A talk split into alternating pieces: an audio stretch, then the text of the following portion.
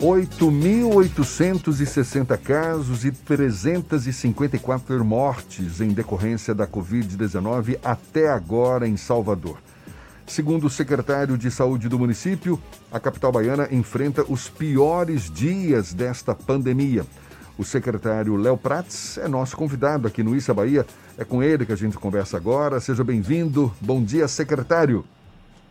Bom dia, bom dia a todos da Tarde FM, bom dia Jefferson, bom dia Fernando, satisfação imensa estar falando ao seu microfone. Léo, a rede pública de saúde de Salvador está com 86% da capacidade ocupada. É sinal de que a gente está caminhando para o colapso na rede pública? Olha, Jefferson, é, eu, eu diria que depende de nós. Né? Ah, o governo do estado, com o governador Rui Costa, o prefeito ACM Neto, tem feito a sua parte nós temos toda semana aberto leitos, novos leitos de UTI com respiração em Salvador. É, há um esforço grande é, para que o sistema não entre em colapso, mas nós temos limitações também. É preciso se dizer isso com clareza às pessoas. É, e a gente não está conseguindo, ontem à noite a gente até discutia com o prefeito Neto, a gente não está conseguindo baixar a taxa de ocupação de leitos de UTI.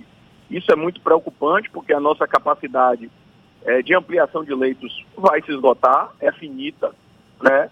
É, e a demanda continua crescendo. Na verdade, ontem a ocupação era de 86% de manhã, mas hoje nós já amanhecemos com 88% de ocupação dos leitos de UTI. Então essa é uma preocupação enorme, né? É o principal motivo das medidas restritivas, né? Que é possibilitar que a pessoa tenha direito de lutar pelo seu bem mais precioso que é a vida. As cenas de ontem à noite, por exemplo, em vários locais da cidade, nos deixaram bastante entristecidos e preocupados. Né? Cenas de São João pelos bairros, não é momento para isso, não é momento para festejar, é, é, um momento de extrema gravidade na cidade, é, nos preocupa bastante, nós já estamos é, com, com mais de 300 soteropolitanos mortos é, nesses 70 dias de Covid, né, do dia 13 de março, 70 e poucos dias de Covid, então um número bastante expressivo é, de, de, de entes queridos que perdemos na nossa cidade. Eu quero me solidarizar com essas famílias que perderam pessoas e que entendem é, hoje a gravidade desse vírus. Ô, secretário, pois é, estava afirmando aí agora há pouco que depende de nós, não é? Quem sabe conseguir é, amenizar essa situação toda. Teve, está tendo, né, essa antecipação dos feriados aqui em Salvador exatamente para ampliar o isolamento social e evitar o aumento do número de infectados. Agora, pelo menos no primeiro dia, e o senhor mesmo confirmou aí, várias localidades com movimento aparentemente normal. Eu passei pela Avenida Dorival Caymmi em Itapuã. Lojas de roupas, calçados funcionavam normalmente. Na Avenida Paralela, onde o, o fluxo de veículos por volta das 10 e meia da manhã, sentido aeroporto, parecia horário de pico como é que, como é que você avalia a receptividade dessas medidas por parte da população? Olha, Jefferson, é, o nosso principal objetivo é diminuir a taxa de transmissão. Eu acho que com a instituição do feriado você vai conseguir. Agora, é, qual o volume disso que você vai conseguir? Eu volto a dizer, depende das pessoas. Nós não temos condições de fiscalizar a cidade toda. Né? É, nós somos uma cidade de mais de 3 milhões, ou de quase 3 milhões de pessoas. Então, uh, é uma cidade bastante, é, é, bastante adensada, com localidades extremamente distantes. Nós não, não temos condições de estar presentes. É preciso que as pessoas tenham consciência civil da saúde pública. É, nós estamos protegendo a vida delas, mas é preciso que elas se protejam. Eu tenho dito que o maior gesto de amor que você pode ter com seus familiares, seus amigos, é ficar em casa. Agora, nós precisamos da colaboração das pessoas. Vamos ter uma redução, mas se mantiver a curva, não uma, a redução que nós esperávamos que nós poderíamos ter, melhor dizendo. Eu acho que é isso que nós precisamos ter clareza. Esses dias de feriado, nós poderíamos ter uma, uma taxa de isolamento muito maior do que a que nós estamos. Claro que com o feriado você vai ter é, uma diminuição do fluxo de pessoas, uma redução do contato social, mas ela podia, e aí eu estou de acordo com você, ser muito mais expressiva. Léo, antes de tudo, eu queria me solidarizar. Uma parte da sua família acabou contaminada pelo Covid, mas pela a gente acompanha nas redes sociais, já tem, todo mundo já testou negativo. É, solidarizar com você que está nesse momento e enfrentando também essa situação. É, queria perguntar para você como é que está a situação. O prefeito daqui da capital baiana, a Semineto, falou ontem dos 86% das, dos leitos de UTI ocupados, mas existe uma perspectiva de ampliação da oferta desses leitos de UTI. Qual é a capacidade máxima de leitos que a capital baiana vai ter e qual o percentual ideal de ocupação que vocês estão, estão trabalhando nesse período? Olha, boa pergunta, Fernando. Na verdade, o ideal para nós começarmos, nós estamos falando do ideal, para nós começarmos as medidas de flexibilização seria 50% da ocupação dos leitos UTI. É, mas os técnicos acreditam que é, dá para nós começarmos a pensar em, uma, em, em, algumas medidas de flexibilização, baixando essa taxa para 70%. Mas o ideal e o que é, se preconiza é 50% da ocupação dos leitos de UTI. Até porque nós fizemos um, uma expansão expressiva na cidade. Né?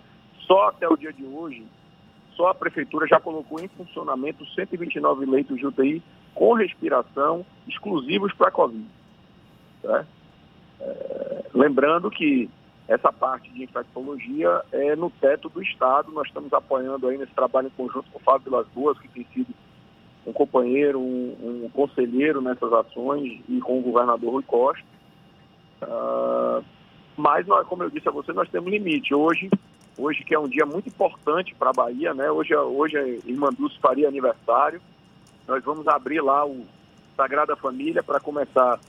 Uh, a testar lá todo o serviço que foi feito. Nós vamos abrir cinco leitos de UTI e 20 leitos clínicos. O leito clínico é aquele leito mais simples. E aí, na segunda-feira, a ideia é abrir os 20 leitos de UTI lá da primeira fase, com mais 55 leitos clínicos.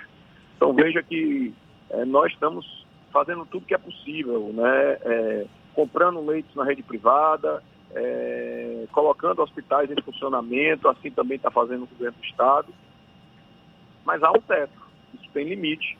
A nossa meta, Fernando, é botar entre, algo em torno entre 200 e 250 leitos de UTI, essa é a nossa meta, o que seria, eu acho que entre as capitais do Brasil seria, se não a maior, uma das maiores capitais, um dos maiores esforços feitos exclusivo por, por capitais, né?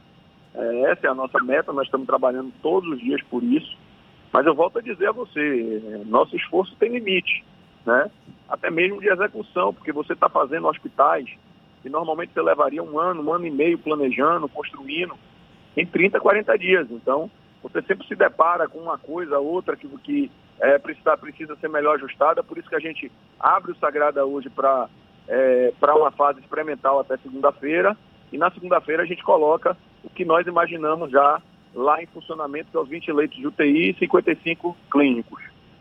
Mas nós ficamos muito preocupados porque nós estamos fazendo toda essa expansão expressiva na cidade, o governo do estado também está fazendo, e a gente não vê a taxa de ocupação de UTI abaixar.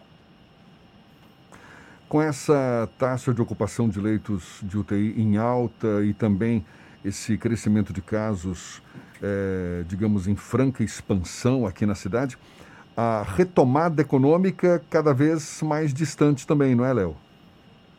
Olha, se nós não conseguirmos, com todo esse esforço uh, que nós estamos fazendo uh, para ampliação dos leitos de UTI, porque veja, uh, todas as medidas restritivas são para igualar oferta e demanda. demanda por leitos de UTI, ou seja, a procura por leitos de UTI e a oferta por parte do poder público. As medidas restritivas diminuem a taxa de contágio, diminuindo a taxa de contágio, você também diminui é, o número de pessoas, porque em média é cerca de 5%, você diminui o número de pessoas é, que, te, que agravarão e que precisarão de leitos de UTI. Então, na verdade, você está é, fazendo essas medidas restritivas para igualar oferta e demanda. Ora, se mesmo com as medidas restritivas, você ampliando o leito de UTI, você não baixa a taxa, eu também acho, Jefferson, que ou a população entende tudo que nós mais queremos, veja que a prefeitura está perdendo também, o governo do estado está perdendo também, é, arrecadação, toda a, a, a paralisia da atividade econômica é, nesse momento traz danos também para a prefeitura e para o governo do estado. Porém, nós estamos focados em salvar vidas. Agora, que o ideal para nós seria retomar a atividade econômica na cidade, é, poder anunciar, o prefeito, inclusive, ontem disse que ele é quem mais quer, seria o ideal, mas para isso nós precisamos da colaboração das pessoas. Né?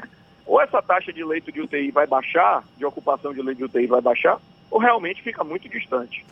Tá certo. Boa sorte, Léo. Boa sorte aí nesse momento difícil que certamente nos afeta a todos. Secretário Municipal da Saúde, Léo Prates, conversando conosco aqui no Issa Bahia. Muito obrigado pela sua participação. Bom dia, Léo. Muito obrigado, Gerson. Muito obrigado, Fernando. Excelente dia e que Deus e Irmã Dulce nos abençoem.